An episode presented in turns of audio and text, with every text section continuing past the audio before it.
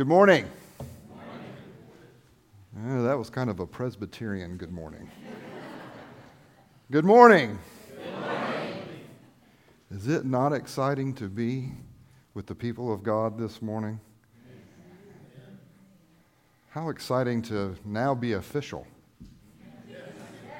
That makes everything I say completely different. I invite you to turn with me in your copies of God's holy and inspired word this morning to John chapter 17. We are going to be looking at verses 20 through 26. John 17, verses 20 through 26. I preached this sermon, well, a version of this sermon, because it was for a different church, last week as my last words to the church that I have just left. And I chose this because these are some of the last words that we have of Jesus Christ that he is praying to his Father for his people. And I thought, well, that's a good way to go out. Let's go out by looking at this prayer of Christ for his people as Jesus is about to leave. What is his what does he pray for his people? And then I thought, well, these aren't just good words for a departure. These are a great these are great words for an arrival. And so we're going to look at these words today and we're going to look at this prayer. And if you note from verse 24 where Jesus says, "Father, I desire Make no mistake, what we are looking at here is the heart of Christ. So let's read together this morning. We're just going to read from 20 through 26. Let's give our attention to God's holy word this morning. Father, I do not ask for these only, but also for all those who will believe in me through, the, through their word, that they may all be one. Just as you, Father, are in me, and I in you, that they also may be in us, so that the world may believe that you have sent me. The glory that you have given me, I have given to them that they may be one, even as we are one. I in them, and you in me, that they may become perfectly one, so that the world may know that you sent me and loved them even as you loved me. Father, I desire that they also, whom you have given me, may be with me where I am, to see my glory that you have given me because you loved me before the foundation of the world. O righteous Father, even though the world does not know you, I know you. And these know that you have sent me. I made known to them your name, and I will continue to make it known, that the love with which you have loved me may be in them, and I in them. Let's pray. Oh, Heavenly Father, we do pray to you this day, for you are indeed more than enough. You are higher than our loftiest thoughts. You are deeper than our innermost desires. This is who you are and this is what you have made known to us. And this is what you have shared with us by calling us out of darkness and into life through your Son, Jesus Christ. And so help us to hear the prayer of Jesus Christ, not only as he prayed it that night before he would go to the cross for us, but even as he prays it in his intercessory ministry ongoing in the heavenly places. Lord, speak to us, we pray. In Jesus' name, amen.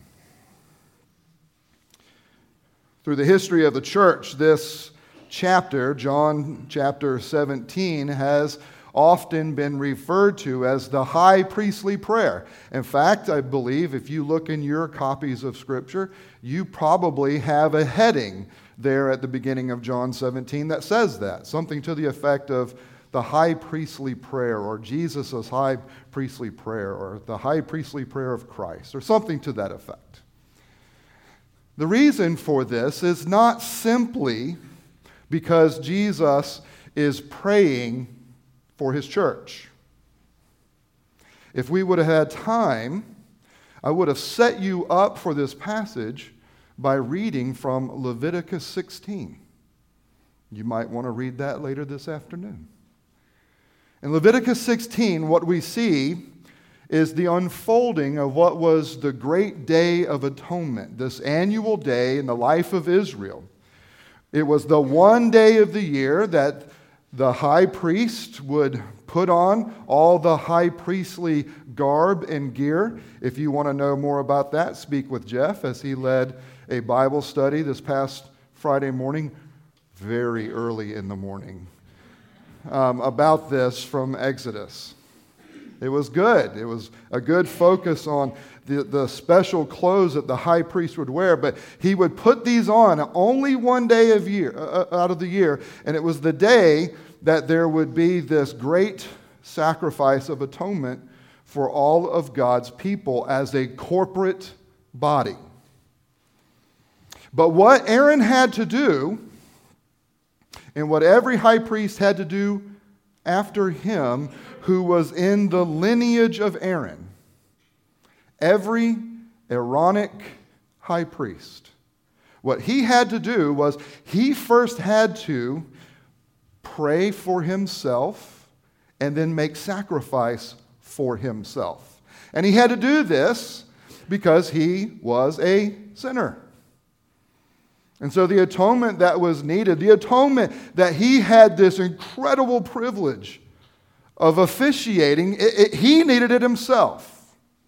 So he would pray for himself, and then he would sacrifice for himself. Well, then it says that he would pray for and make sacrifice for his immediate family those who were, most closely connected to him. He would pray for them and he would make sac- the sacrifice for them. And then after that, he would pray for and make sacrifice for the entire nation of Israel.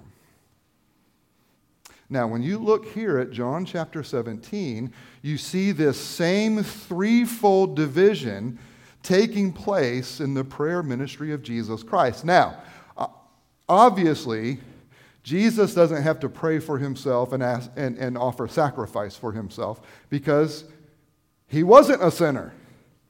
And he wasn't of the Aaronic priesthood. And that's a good thing, the writer of Hebrews tells us. He was the priest, the, he was the high priest that the Aaronic high priest was always pointing towards. He was always serving as this type of this shadow of this great high priest who would one day come and in his ministry, he would offer the ultimate, final, once for all sacrifice for God's people, and he would have a ministry of intercessory prayer. And here, Jesus Christ the night before he brings that ultimate sacrifice, long awaited since Genesis chapter 3, as he comes to finally bring this into reality. Before he makes the, the, that ultimate sacrifice, he engages in a high priestly intercessory prayer that models the high priestly prayer of the Day of Atonement. He prays for himself. Then he prays for his disciples. He prays for those who have been with him, those who have been learning directly from them, those who are going to take his ministry and continue to take it throughout the world. And then he comes to verses 20 through 26. And he now prays for those who would come to know Jesus Christ because of the succeeding generational ministry that would come from these first disciples. Let me put it to you a different way. Beloved, these, this is a specific prayer of Jesus Christ for you. You have come to know Jesus Christ because of a succession of faithful generation after generation after generation of people who have taken the apostolic truth that it came directly from Jesus Christ, was received by them, that they took and spread throughout the world. And that is why you and I know Jesus Christ. And so, as he says here, that he's praying for those who will come to know him because of the ongoing ministry of his immediate disciples, this is Jesus' prayer for you. This is Jesus allowing you to hear his heart's desire for you. So let's dig in. Jesus prays for three things here. Now, I no- normally don't do it this way, but I'm going to give you everything right up front. I don't like to do that. I like to leave you hanging a little bit so that we, you know you actually stay with me through the whole sermon. If you give everything up front, then people are like, "Yeah, I got it. Okay, thanks." He prays three things here.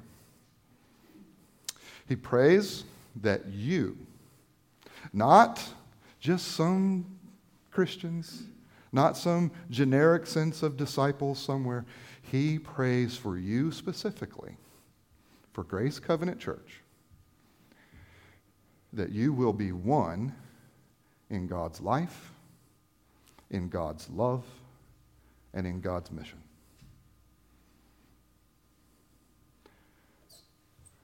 Now, on the one hand, this is pretty straightforward. On the other hand, whew, I really don't know what a lot of this means.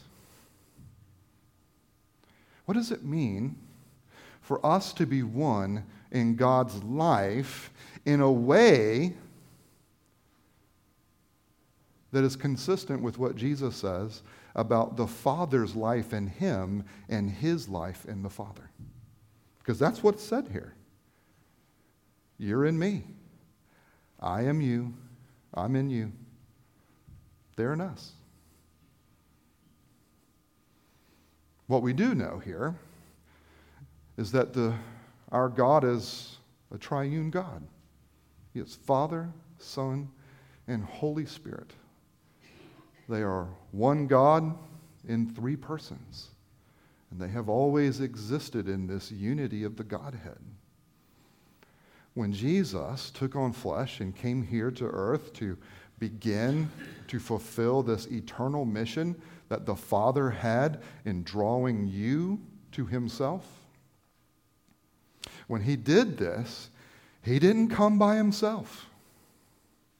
It wasn't like when He decided to give up the glory that he was due as God to come in the humility of a servant. It's not like the Father was like, okay, I hope things go well. The Father was with the Son. And even though the Son had come here to earth, the Son was still in the Father. And the Spirit was in the Son, and the Spirit was in the Father. And the Father was in the Spirit, and the Son was in the Spirit. All three have always been in one another. And this is the existence that you and I have been drawn into by nature of our union in Jesus Christ when Jesus takes you as a sinner, born in sin, born as one who belongs to the kingdom of darkness. And when, when he takes you out of that by breathing life into you, and you are no longer dead, but you are now alive, the life that you are that you have been given by Jesus Christ is not some better life that you now get to have better than what you had. What you are getting is the life of God in Jesus Christ through the Spirit, making you alive. The life of the Father and the Son, and the life of the Son and the Father is now the life that is in Grace Covenant Church.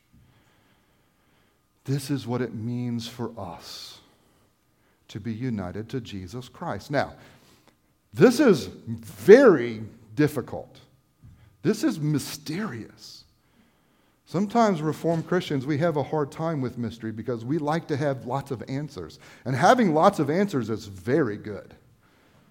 But sometimes we have to also embrace that there are things that are beyond our human understanding that we are simply to embrace by faith and allow that to shape how we understand ourselves. Now, here's what we know it doesn't mean.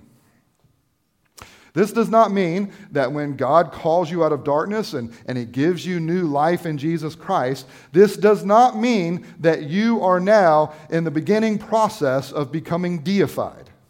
It doesn't mean that you are in the process of becoming little gods.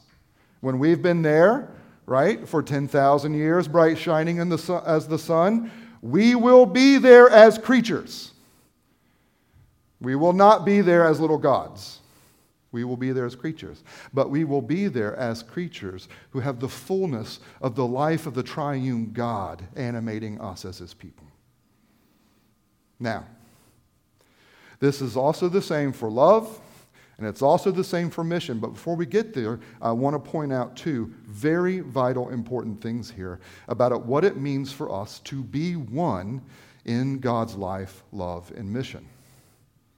And that is two things. One, first, for us to be one in God's life here, notice that this oneness, this unity, is not something that we manufacture.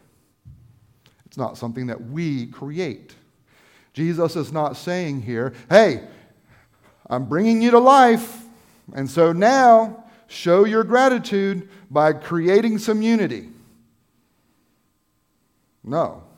The life that Jesus gives to us as his people draws us into the already existing unity between Father, Son, and Holy Spirit. And so the first thing that we have to realize is that when we are one in God's life, we that life we that that oneness it is derivative. It's something that we are brought into that already exists. It's not up to us to create. We are drawn into something that already exists. And so, what this means is that when we are made one in God's life, this is a grace, it is a gift. So, first, by being one in God's life, love, and mission, this oneness is derivative. We don't create it, it's something that we're given, it's something we possess. And not because we earn it and not because we get to a certain point. It is something we possess because it is something, secondly, that we are participating in. It is a reality that already exists within the unity of the Godhead. And so when Jesus makes us alive through the Spirit, we are being swept up into the life, love, and mission of the unified God. We are being drawn into this thing that already exists. And as we are drawn up into it, what we are now said is uh, to be doing is participating in this reality that has always existed. We don't just receive it as a gift and say, Thanks, God, I can't wait till I get to heaven.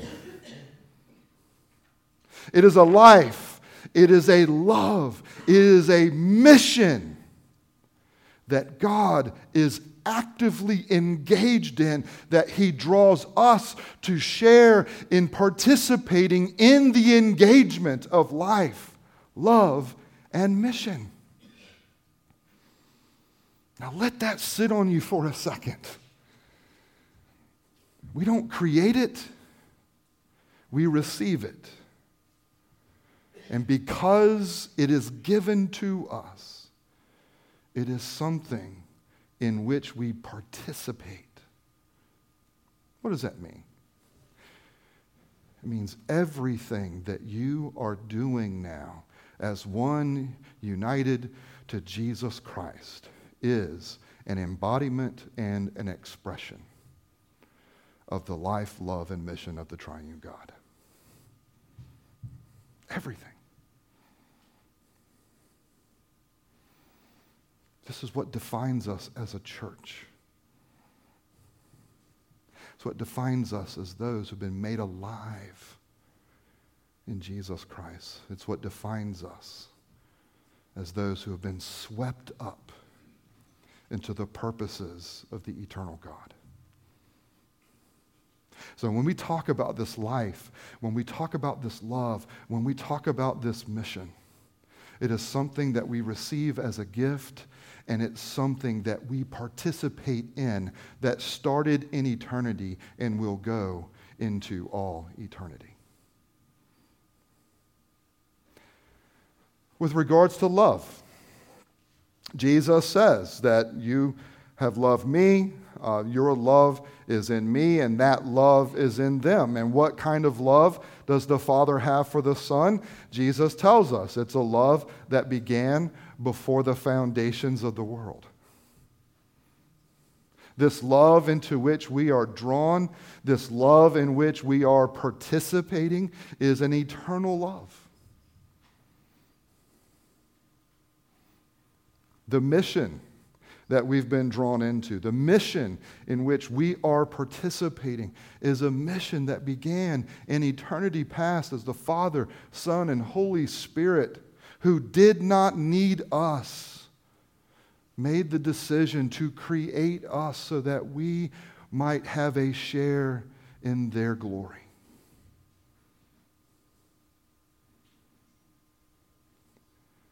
Man sinned. And God didn't give up on his eternal purposes. And he made a promise I will send you one who will reconcile and restore, and my original eternal purposes will come to pass, regardless of the response of the people. And so God has been overwhelming us with his purposes, with his covenant, with his love from the very beginning.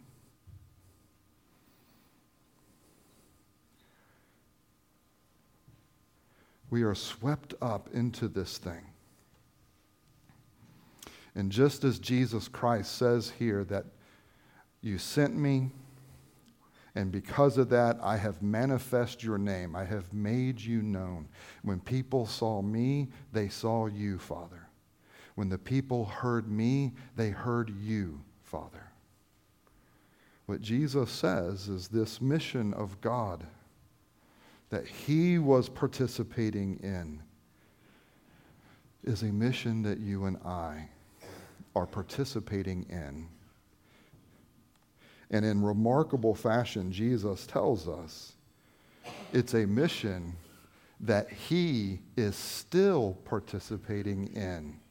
Notice the last verse here. I made known to them your name. I will continue to make it known.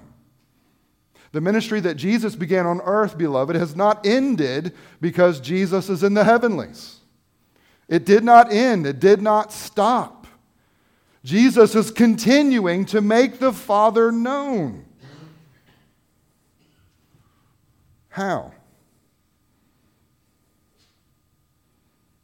Because the love with which you love them, uh, that you love me, is a love that is in them because I and am in them. We have been given this life, love, and mission of God to be participants in this life, love, and mission of God because Jesus Christ is continuing this life, love, and mission of God in this world through you. Just as Jesus was the embodiment of the life and love and mission of his Father, beloved, we are the embodiment of the life, love, and mission of the triune God as Christ, through his Spirit, indwells us and continues to minister to this world through us. Is that how you understand yourselves?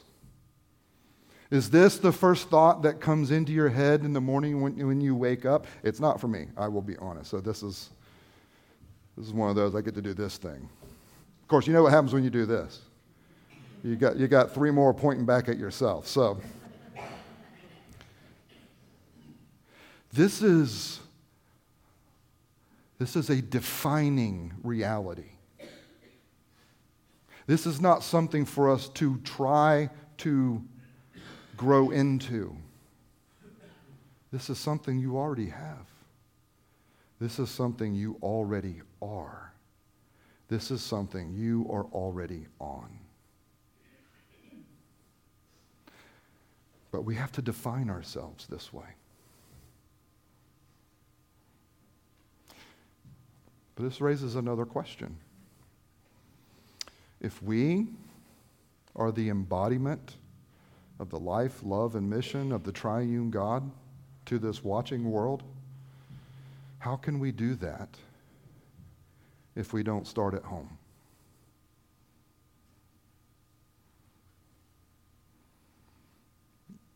If we're going to be the embodiment and the ongoing expression of the life, love, and mission of God, out to our neighbors, beloved, it has to start in our homes in the way that husband and wife look at one another and interact with one another. And it has to begin at home in the way that parents look and interact with their children and the way children look at and interact with their parents. And it has to be the reality that defines the way that we look at one another when we are here at church and the way that we seek to, to embrace one another and to love one another. It has to begin right here with us because if we cannot embody these realities to those with whom we already share these realities, how are we going to do this well in doing this to the people that hate our Savior?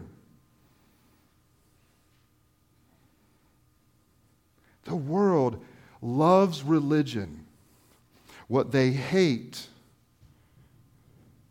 is our Savior Jesus Christ. What they love is people who will be spiritual. What they hate is people who will, as Daniel talked about in Sunday school, take up the cross to follow Jesus Christ. And make no mistake, the culture in which we live, even here in Dallas, Georgia, is changing, it is shifting, it is becoming more and more intentionally post Christian. Now, the world has always been against God since the fall, right? But there have been cultures that have been able at different times and in different ways to give more recognition to God and, and maybe live according to some type of deistic understanding that there is some God that kind of created things and put things in motion. And we'll, so we'll kind of, you know, go along with certain aspects of the morality that he has communicated, but we're not going to get radical and really give up ourselves to him. We'll embrace some of the things that we think are helpful and beneficial for making a nice, comfortable community, but we're not going to get too radical where it requires me to actually get on a cross. But the reality is, this life, love, and mission that we have been given, in which we are participating, has only been accomplished through a cross. Jesus is praying this the night before he willingly gets on the cross. And, beloved, taking up that cross begins in the way that we interact with ourselves, the way we interact with one another in the church, and then the way we interact with those outside of these walls. The great Georgia, Georgian author Flannery O'Connor once said, Every, uh, something to the effect everyone wants the Christian faith to be a nice, warm blanket, when in reality, it's a cross.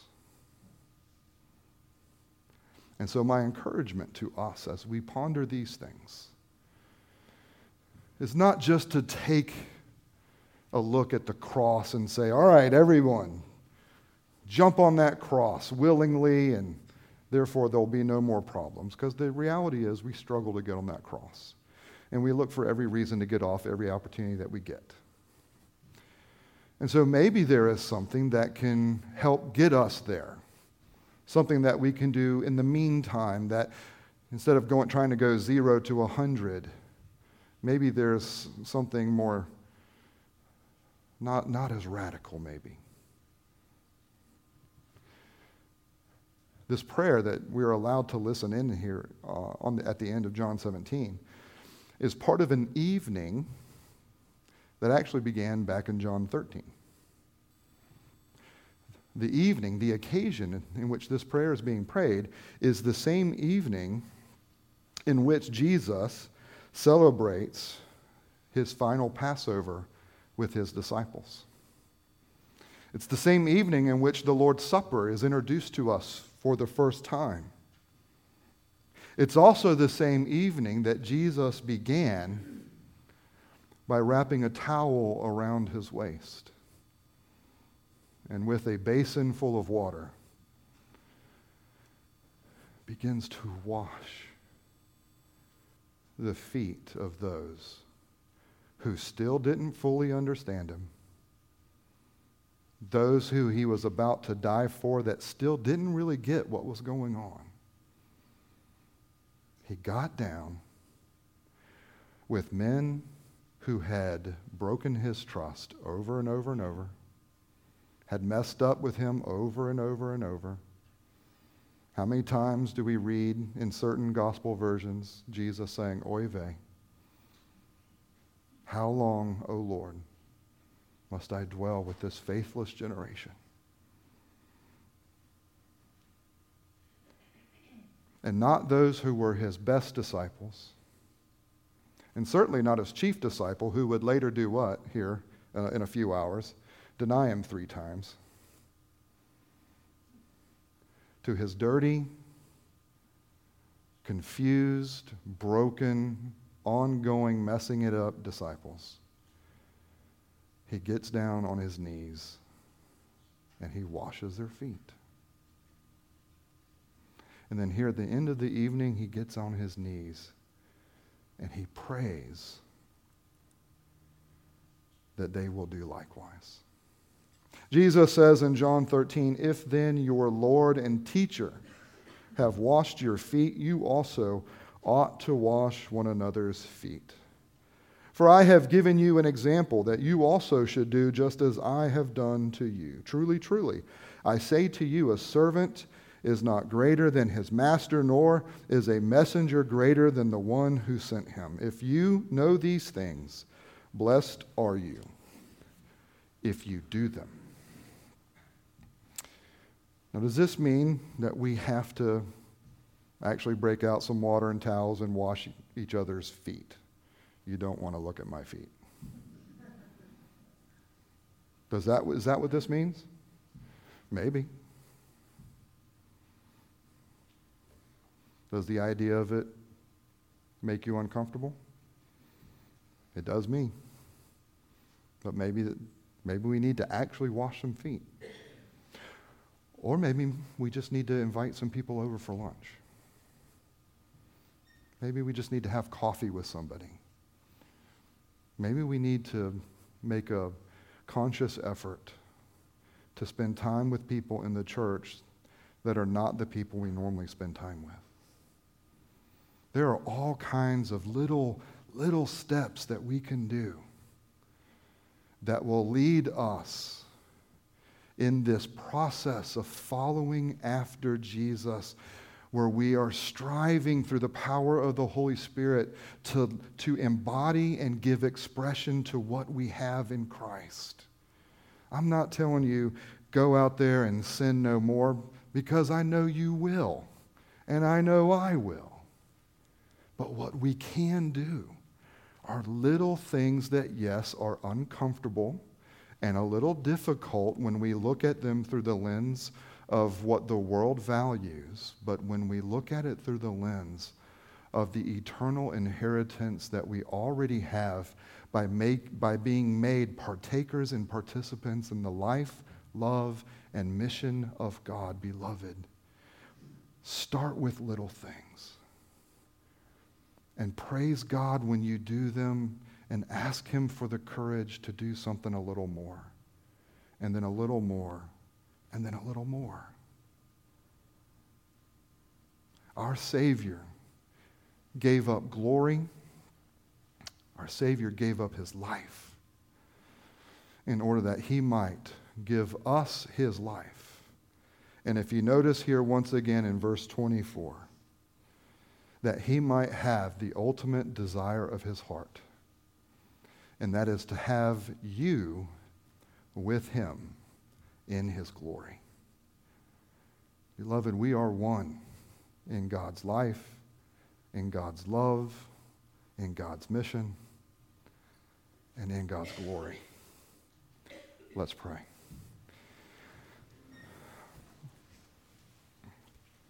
Our Heavenly Father, we love your gospel.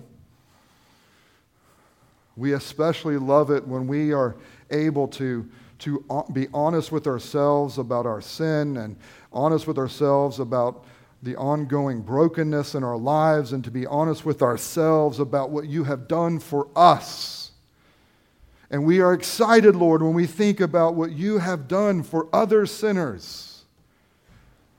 But Lord, some, in some place there, we, we, we lose excitement when it comes to us embodying the love we have received to someone else whom you love.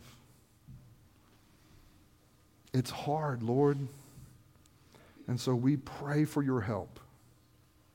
We pray that the, the Jesus that dwells within us would lead us to wash some feet or maybe just have a, a hug and a kind word. Maybe, Lord, what we need to do is at least begin here to pray for one another in a way that manifests how Christ prays for us. Oh Lord, overwhelm our hearts with your life and with your love. And lead us, O oh Lord, to be passionate about your mission so that we may indeed grow and mature not only as disciples of Jesus Christ, but um, as ambassadors of reconciliation.